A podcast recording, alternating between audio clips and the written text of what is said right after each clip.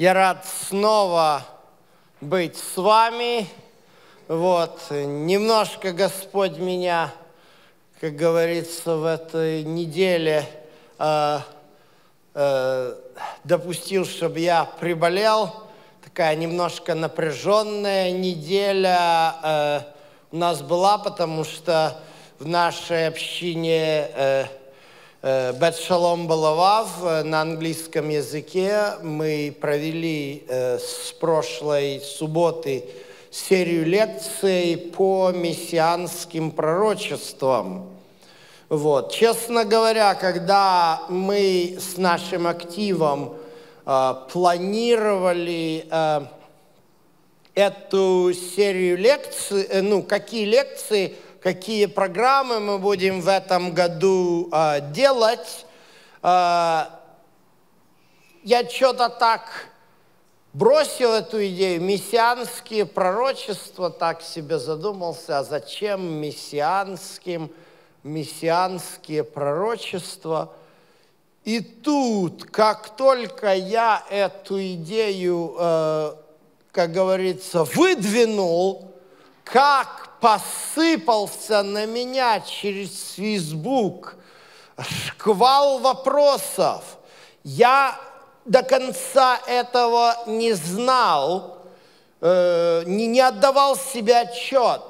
Христиане пишут, американцы, русские пишут, пожалуйста, вот у меня там, вот одно из писем, прямо здесь э, какая-то женщина, не знаю ее, никогда не видел, в батлграунде живет, по-английски мне пишет. Моя подруга перестала ходить э, в церковь, потому что она на веб-сайте нашла доказательства того, что Иисус другие письма подобного содержания напишите – докажите. Вот, э, что дальше? Э, мне прислали видео, и я скажу, э, посмотрев это видео, говоря языком Иоанна, автора книги Откровения, я много плакал. Э, может быть, в переносном смысле, но суть в чем? Значит, показан на этом видео диспут в Ешиве. Явно израильтянин, не знаю кто, но однозначно ортодоксальная Ешива. Приходит к ним, Америка... э, диспут идет на английском языке, приходит к ним американский какой-то служитель, так вроде по-вежливому, все.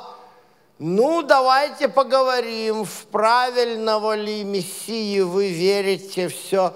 Тот давай ему я, стихи за стихами, а этот, э, я не знаю, он раввин или кто, там не представляется на этом YouTube-видео. Он его откровенно как отбивную котлету измочалил. Понимаете, для меня это было шоком, что христианские служители так плохо знают Библию. Но с другой стороны, я вам хочу сказать, я давно эта шапка закидательства уже вижу среди христианских церквей. Вот такого типа проповедь. А, в Библии 600 текстов, 600 пророчеств, которые говорят о Христе. Знаете, когда они говорят о Христе? Когда ты христианин – когда ты христианин, когда ты прочитал Новый Завет, когда ты родился и с молоком матери вырос, что Новый Завет – это богодухновенная книжка, естественно, тебе любое стих можно сказать это про Иисуса, и ты со слезами на глазах скажешь, да, это про Иисуса. А еврей смотрит и говорит, откуда, где ты это видишь? И вот тут она проблема. Знаете, я самое одно из, хотите, одно из проявлений христианского антисемитизма примерно звучит так. Ой, какие евреи жестоковыйные! Че вот это вот столько пророчеств в Библии? И они все не верили, вот так вот кулаками махаешь в своей комнате среди своих. Говоришь тут эти слова. Ты стань вот вместе с раввином и показывай этому раввину пророчество за пророчеством, как ты думаешь, и посмотри, что тебе этот раввин ответит, а потом я посмотрю на тебя, как ты сможешь потом выйти из этого диспута. Вот этот диспут, я посмотрел на него, я это увидел, мне стало больно от этого христианского шапка закидательства.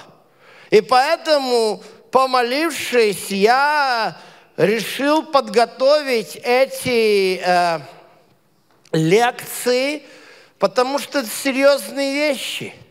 Не все так просто. Не все так просто. Э,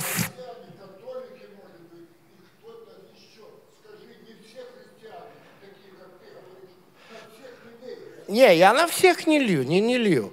Я говорю на определенных.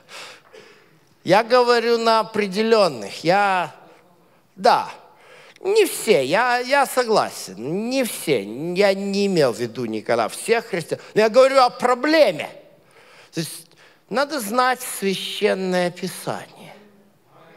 Надо знать священное писание, чтобы иметь возможность аргументировать то, во что ты веришь. Вот, это все не так, не так легко, как иногда это преподается.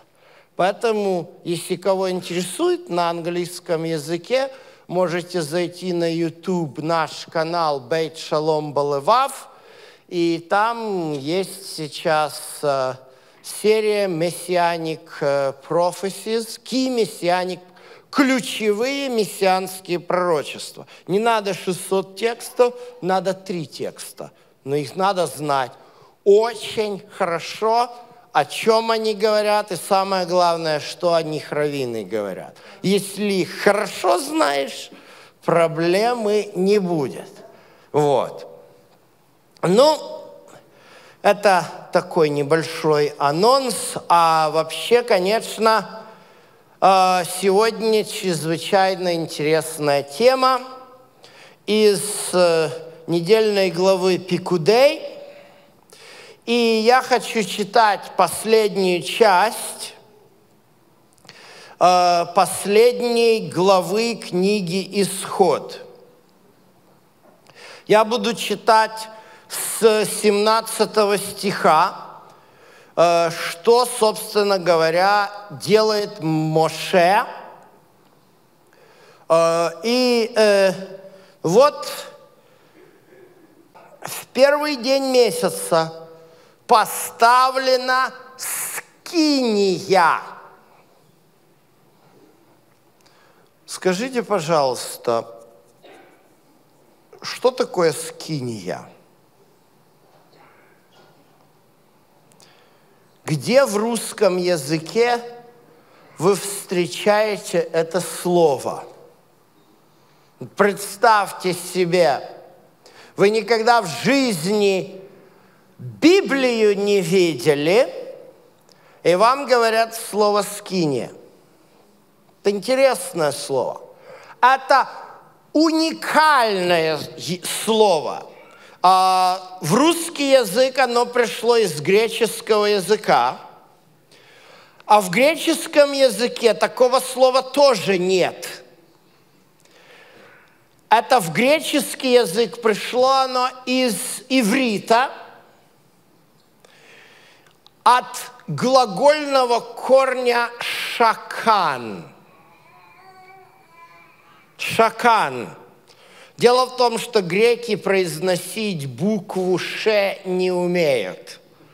Э, поэтому у них все «ш» идет на «с». Поэтому слово «Иешуа» они произносить не умели, у них получился Иисус. Вот. Точно так же и здесь. Глагол «шакан», они его перекрутили на манер своей, э, своей грамматики, со своим произношением, получился глагол «скено». Но что такое «шакан», можно узнать только, когда ты приезжаешь э, как э, новый репатриант Олег Хадаш в Израиле. И тебя поселяют в шхуне. Шхуна – это по-русски микрорайон, по-английски neighborhood – и одно из первых слов, вот интересно, я наблюдаю за э, нашими соотечественниками, вот э, вы знаете, самые первые слова, которые выучивают наши соотечественники, которые приезжают в Нью-Йорк, не зная ни слова по-английски. Знаете какие? Garbage и train – это говорит о менталитете. На гарбидж они берут старый мебель, а трейн надо перемещаться по Бруклину. А вот в Израиле два первых слова – это шхуна и дира. Знаете, как в старом анекдоте – живу в дире, купаюсь в яме. Знаете, что такое ям? Знаете? Квартира. Вот, то есть дира находится в шхуне. То есть Израиль – это не страна индивидуалов. Когда приехал там в Монтану, понимаете, поставил себе посреди чисто поля э, сруб, и твой там ближайший, чтоб главное не да, чтоб, чтоб в радиусе пяти миль никого из людей не видел. В Израиле такого у тебя не будет. В Израиле в первую очередь ты познакомишься со своим шохеном – Сосед, шохен. Шхуна – это соседство.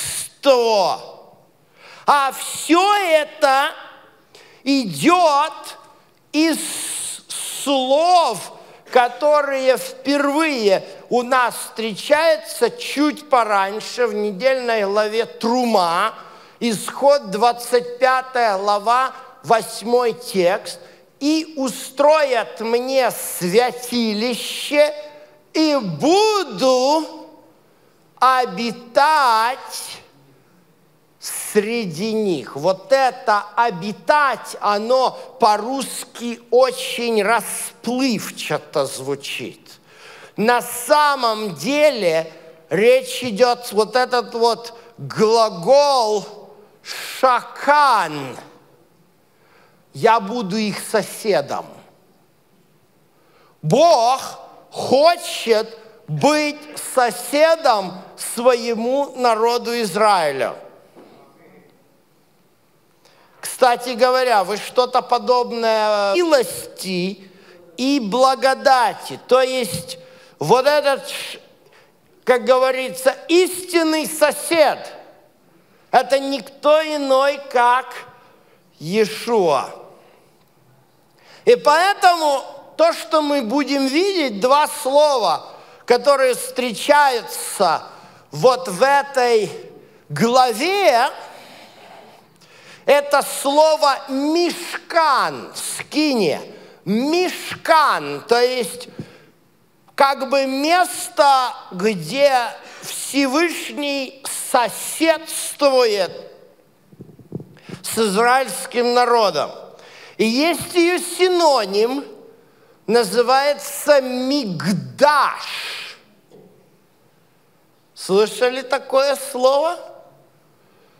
Кадаш, кадош, что это? Святость. Мигдаш – это святилище. Вот это мигдаш. А мешкан, вот это переводится на русский в синодальном как скиния, но в русском внимание не дает, пока мы не распакуем значение вот этого корня. То есть место соседства Бога с человеком. Так? И вот дальше я продолжаю читать. И поставил Моисей скинию, положил подножие ее, поставил брусья ее. А вы увидите этого э, Бецалеля. И он по-русски называется Веселиил.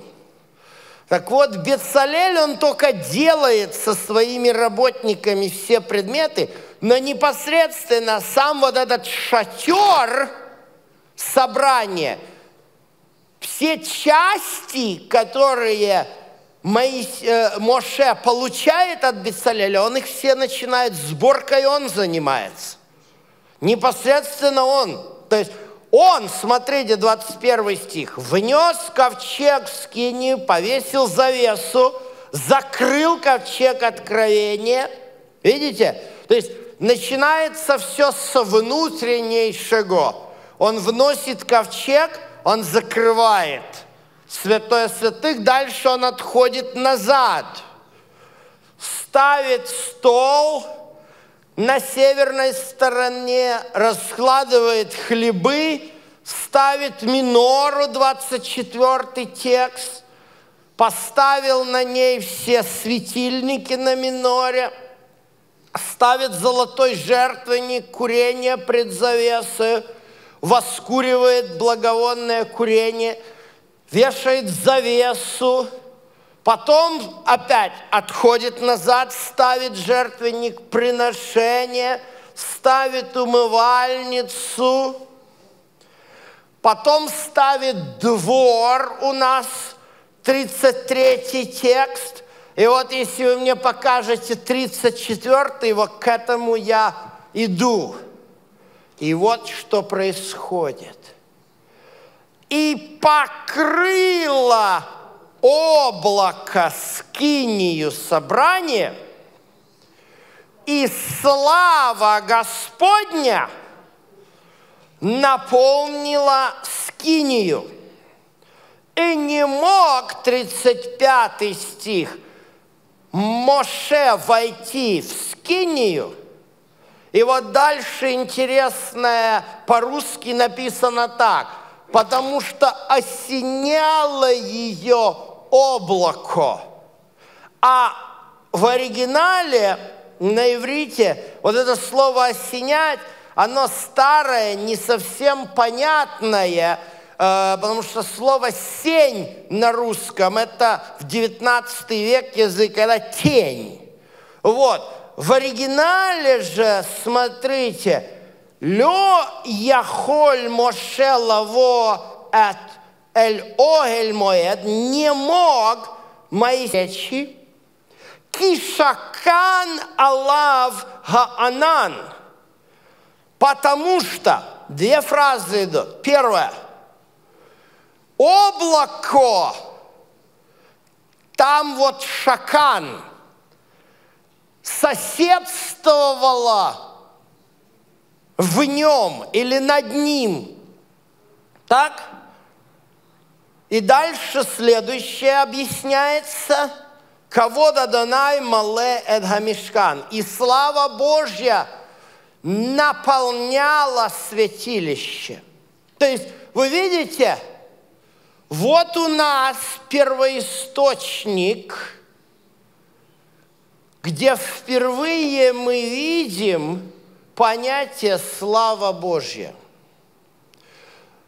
Мы часто любим употреблять слово «шхина», это от глагола «шакан», но самого существительного «шхина» как такового ни в Торе, ни в Танахе нет.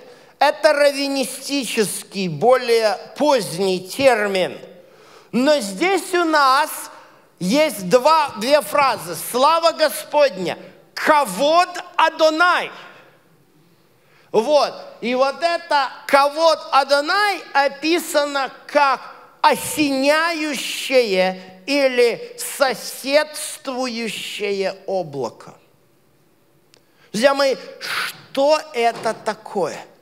Что такое слава Господня? Вы заметите, не употребляется Бог пришел в, ски, в святое святых. Слава Господня! Как это все понимать? Понимаете, если мы глубоко не разберемся в этом, у нас получится проблема. И я знаю, что есть много теологий, которые исповедуют иерархическое понимание э, Бога. То есть, вот, дескать, там наверху стоит Бог Отец, где-то под ним сотворенный им Бог Сын, а вот там Дух Святой, это вообще непонятно кто и что это, сила Божья там и так далее. И вот такие фразы бросаются. И нам нужно разобраться сегодня. Поэтому, что в иврите означает слава Господня? Что этот термин означает? Потому что в русском языке слава, что такое слава? Слава Господня, слава КПСС, понимаете? Абстрактно. Надо Библия. Понимаете, интересная вещь получается. Вот эта вот идея о том, что когда кого-то Донай заходит в храм, туда человек не может зайти, да, с одной стороны – Тут парадокс. С одной стороны, нам говорится, что Бог есть сосед. С другой стороны, ты к этому соседу так просто зайти не можешь на чаек попить. Парадокс. Это непросто. То есть, как заходят люди к соседу Богу в скине? с агнцем для жертвоприношения к жертвеннику. А кто может внутрь зайти? Первосвященник, и то не всегда. Он на Давы Авию заходили. Закончилось это плохо. Есть тут аккуратно надо. Аккуратно. Вот. Поэтому нужно чуть больше понять. Интересно, что на эту э, недельную главу нам предлагается автора, записанная в Третьем Царств, 7 и 8 глава. И вот я хочу, чтобы мы прочитали и увидели элементы похожие. Я читаю с первого стиха 8 главы, Соломон э, созывает всех начальников колен, глав поколений, сынов Израилевых, чтобы перенести ковчег Завета Господня из города Давидова. То есть это замысел, который еще Давид имел. Да, он себе построил каменный дворец – он говорит, а почему Всевышний до сих пор живет в шатре из шкур? Ну, Давиду, понятно, Бог запретил построить, а Соломон таки построил. Так вот, написано у нас второй текст, что собрались Соломону на праздник все израильтяне в месяц седьмой. И старейшины Израилевы подняли ковчег – и понесли ковчег и скинию собрания, и священные вещи, которые были в скинии. То есть вот это вот скиния, вот это вот мешкан, который был еще с времен Моше, до времен Давида, теперь этот мешкан переносится в бейт Хамигдаш. Что такое бейт? Дом. То есть храм – это бейт Хамигдаш. То есть дом святилища. Так оно называется. И вот что написано, шестой текст. «Внесли священ в давир храма, то есть это уже не просто шатер, это большое отделение. Во святое святых под крылья херувимов. И дальше у нас рассказывается, как выдвинули шесты в ковчеге, что находилось. И вот посмотрите, 10 стих. Когда священники вышли из святилища, облако наполнило дом Господень. Облако наполнило дом Господень. То же самое, смотрите. Да? И не могли священники стоять на служении по причине облака, ибо ковод Адонай наполняла храм Господень.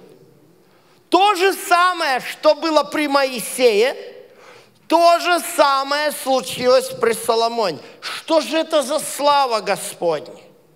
Что можно об этой славе Господней узнать? Оказывается, у нас есть описание славы Господней.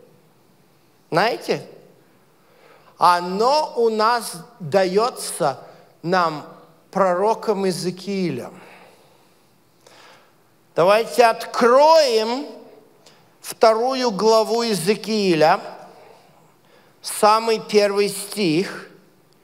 И здесь написано, такое было видение подобие славы Господней. А что видел Языкиль? Что он увидел? – это в первой главе нам все описано. Вот давайте посмотрим некоторые моменты. У нас начинается с третьего стиха. Нам говорится, как священнику Езекиилю в земле халдейской, то есть он находился среди пленных – было видение славы, э, было Слово Господне. И вот что он видит. И я видел, вот бурный ветер, четвертый текст, шел от севера, и великая, первая глава, четвертый текст, покажите, пожалуйста. Бурный ветер и великое облако – то же самое слова. Великое облако. Но, кроме облака, Иезекииль видит другие важные моменты. Из середины его, пятый стих, первая глава, как бы свет пламени огня, а из животных что-то подобное встречается у нас в книге Апокалипсис. Четвертая глава. Так вот, то, что мы читаем в книге Апокалипсис, его корни вот здесь, в видении Иезекииля. Это видение в еврейской традиции называется Масе Меркава. Видение, вернее, история божественной колесницы. И вот что мы дальше будем видеть, это описание сначала этих четырех животных. Э, ну, это мы видим в книге Иезекииля, это херувимы. Ну, нас это меньше интересует. У нас идет с пятого стиха аж э, по э, 21 стих описание э, херувимов. А вот что эти херувимы, оказывается, делают. У них там колеса, у них крылья. И все это, всем этим они несут, посмотрите, 22 текст. Над головами животных было подобие свода, как вид изумрудного, изумительного кристалла, простертого сверху над головами их. И теперь смотрите дальше. Я перехожу в 25 текст. И голос был со свода, который над головами их. То есть вот на этом своде самое главное, что видит Иезекииль. Славу Божью, да, вы помните, Иезекииль четко говорит, он видит славу Божью. И теперь смотрите дальше – а над сводом, который над головами их, 26 текст, покажите, если возможно, было подобие престола. Видите? Не абстрактная вещь, слава Божья. Не какое-то там эфемерное фантомное облако. Знаете, это мне напоминает астрономию. Вот если смотришь телескопом, далекие галактики видны как размытые такие туманности. Это потому, что у телескопа разрешение небольшое. Но если взять, оказывается, видно, что это не просто какие-то газовые облака туманности. Там вот эти туманины – это звезды.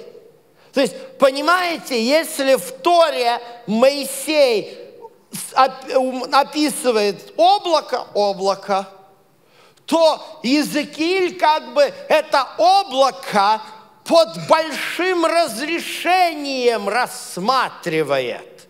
И вот он видит, оказывается, славу Божью, что это не просто какое-то абстрактное облако. Там престол есть. А над подобием престола как бы подобие человека вверху на нем – и видел я как бы пылающий металл, как бы вид огня внутри него и вокруг, от вида чресла его и, вы, и от вида выше, и от вида чресла его ниже. Я видел некий огонь, сияние было вокруг него, в, кото, в таком виде бывает радуга на облаках. Такой вид – имело сияние это кругом. И проблема русского синодального перевода заключается в том, что они, я не знаю почему, но они здесь ставят вторую главу. А вторая, первая глава заканчивается фразой, которая в, во второй главе первом стихе. Такое было видение подобное, подобие славы Господней. То есть Иезекииль видит славу Божью. Он ни разу не говорит, я вижу Бога. Он употребляет слово «кого-то Донай». Слава Господня. И слава Господня вот как описано, как некое подобие человека, сидящего на престоле над сводом, который везут четыре херувима. Это непростая слава Божья. Это не просто так себе шехина.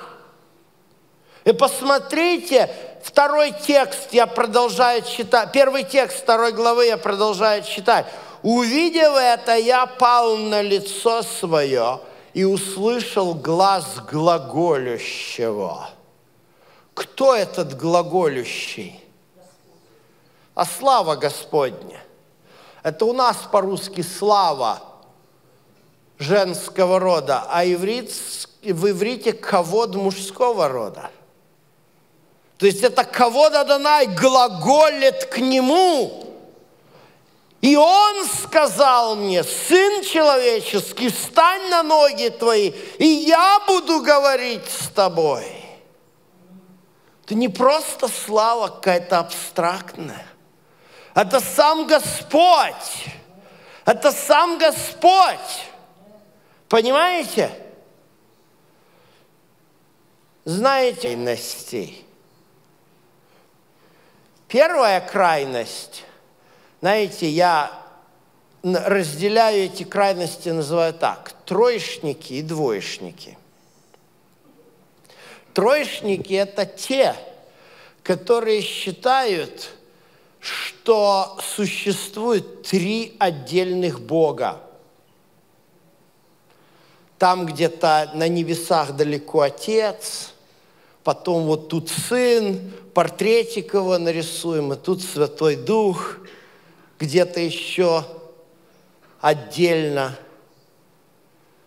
Это Троебожие. А есть двоечники – Двоечники – это иерархисты. Здесь отец, ниже него сын, а Святой Дух – это вообще непонятно кто. Друзья мои, вы видите, что у нас дает нам Тора и пророки? Знаете, я вам скажу, в послании к евреям есть такая в 12 главе фраза. Слово Божье есть меч обоюдоострый, который разделяет между костью и костным мозгом. Если вы немножечко умеете кулинарию и хотите что-то сделать из костного мозга, отрезать костный мозг от кости действительно нужен очень тонкое лезвие – Друзья мои, вы не найдете такого тонкого лезвия вот здесь, в нашей грешной голове, которое бы нам разделило Бога. Вот это, что делает отец, вот это его профессия, да, мой папа инженер, а сын его врач. Не будет такого. Невозможно. Шма Израиль, Адонай Логейну, Адонай Эхад. Эхад, невозможно поделить. Вот вам слава Господня. И это же Бог. Слава Господня – это Бог. Смотрите, как слава Господня дальше описывается в книге Иезекииля. Посмотрите восьмую главу. Вот у нас восьмая глава. Здесь у нас описано, как Иезекииль в видениях своих духом из места, где он находился с пленными у реки Хавар, оказался в Иерусалиме в видениях. И вот что написано, с 4 стих, 8 глава 4. И вот там была слава Господня – подобная той, которую я видел на поле. То есть опять он, он говорит «Слава Господня». Кто сказал? А слава Господня, кого Адонай сказал ему. Посмотрите еще более интересная вещь. Девятая глава. В девятой главе у нас сказано в третьем тексте. И слава Бога Израилева сошла с Херувима.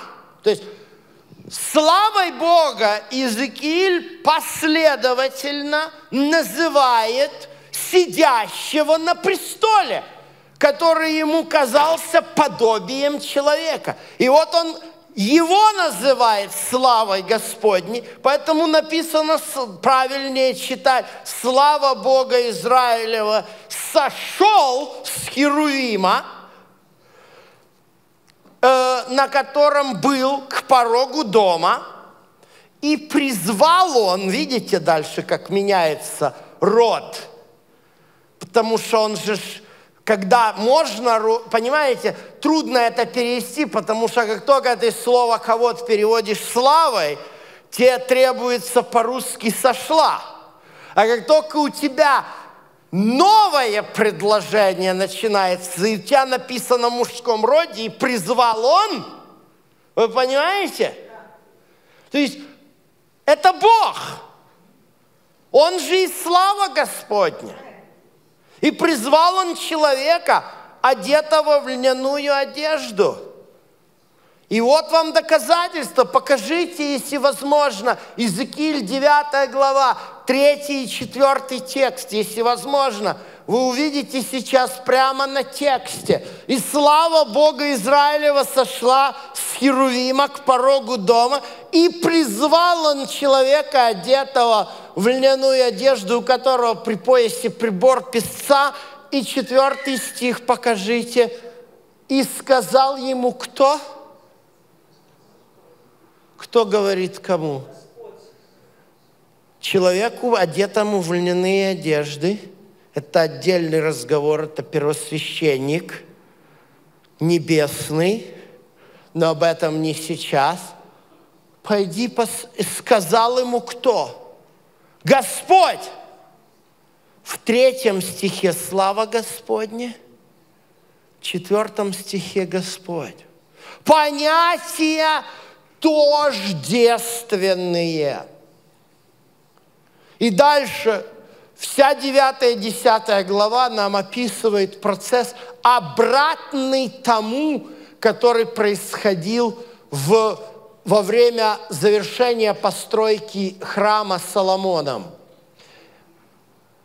Первое царство, э, третье царство, восьмая глава, кого до Донай, слава Божья, зашла во святилище, а здесь из-за грехов Израиля она покидает святилище.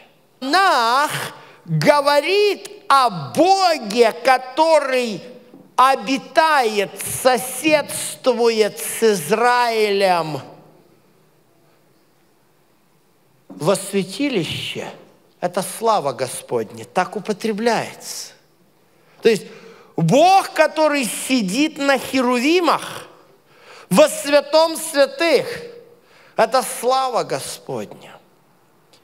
А где эта слава Господня находится сейчас. Давайте с вами посмотрим. Ну, храма нету, правильно? А может, есть? Давайте откроем у Павла, почитаем ответ.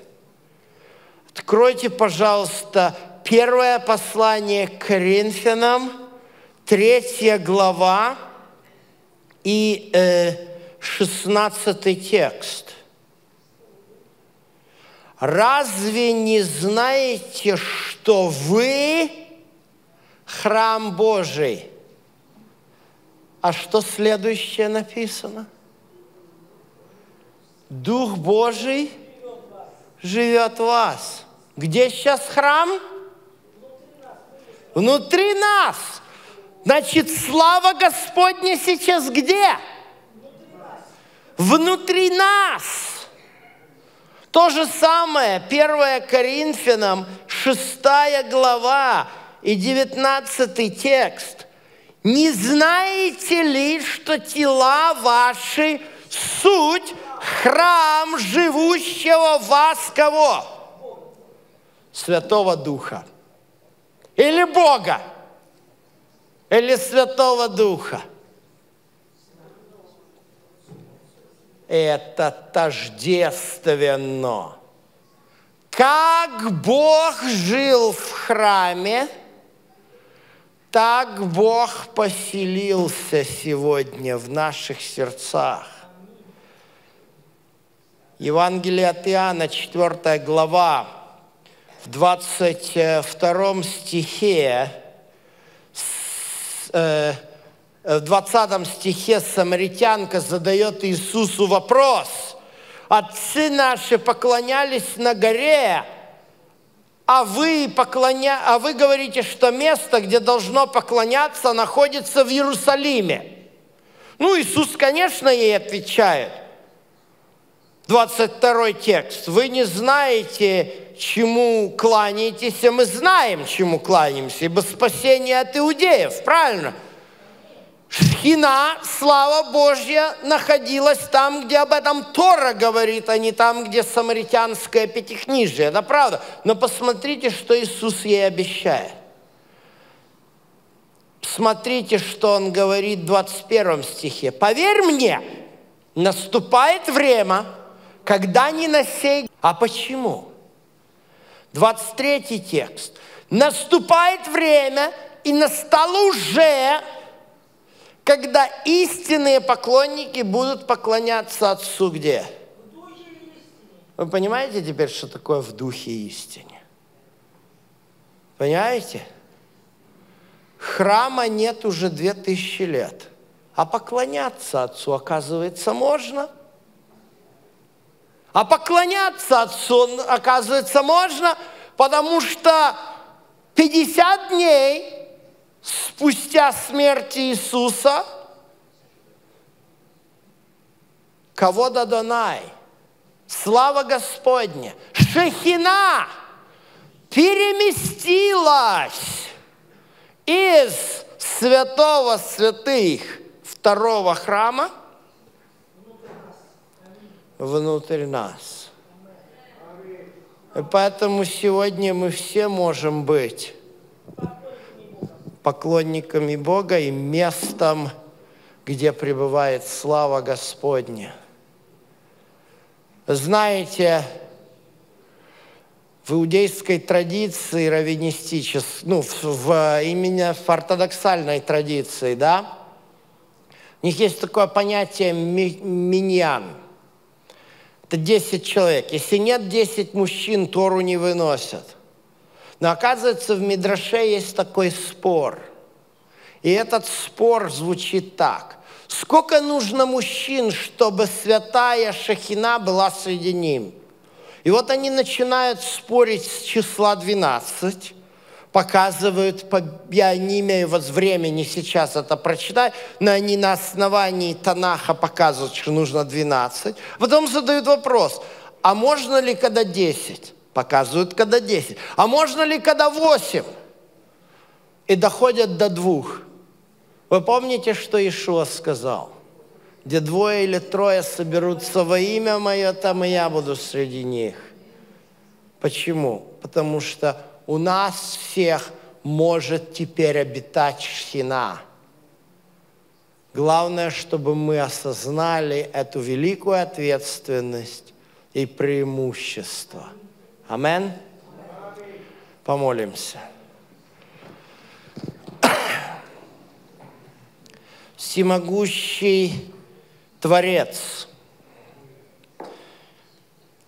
через Голговскую смерть Иешуа Ты наделил нас удивительным даром. Ты поселил в наши сердца шхину –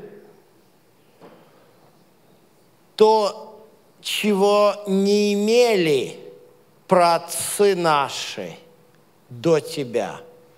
Мы имеем это сегодня. Великое преимущество.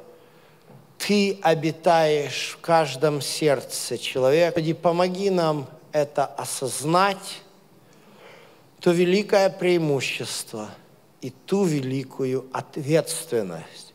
Ибо теперь мы есть храм Твой – которому должны приходить все народы и научиться от Тебя, научиться Торе Твоей. Ибо Ты сказал, с Сиона придет закон. Но сейчас мы тоже как бы маленький Сион, несущий свет Торы Твоей этому миру. Помоги нам нести этот свет. Во имя Твое молим. Аминь.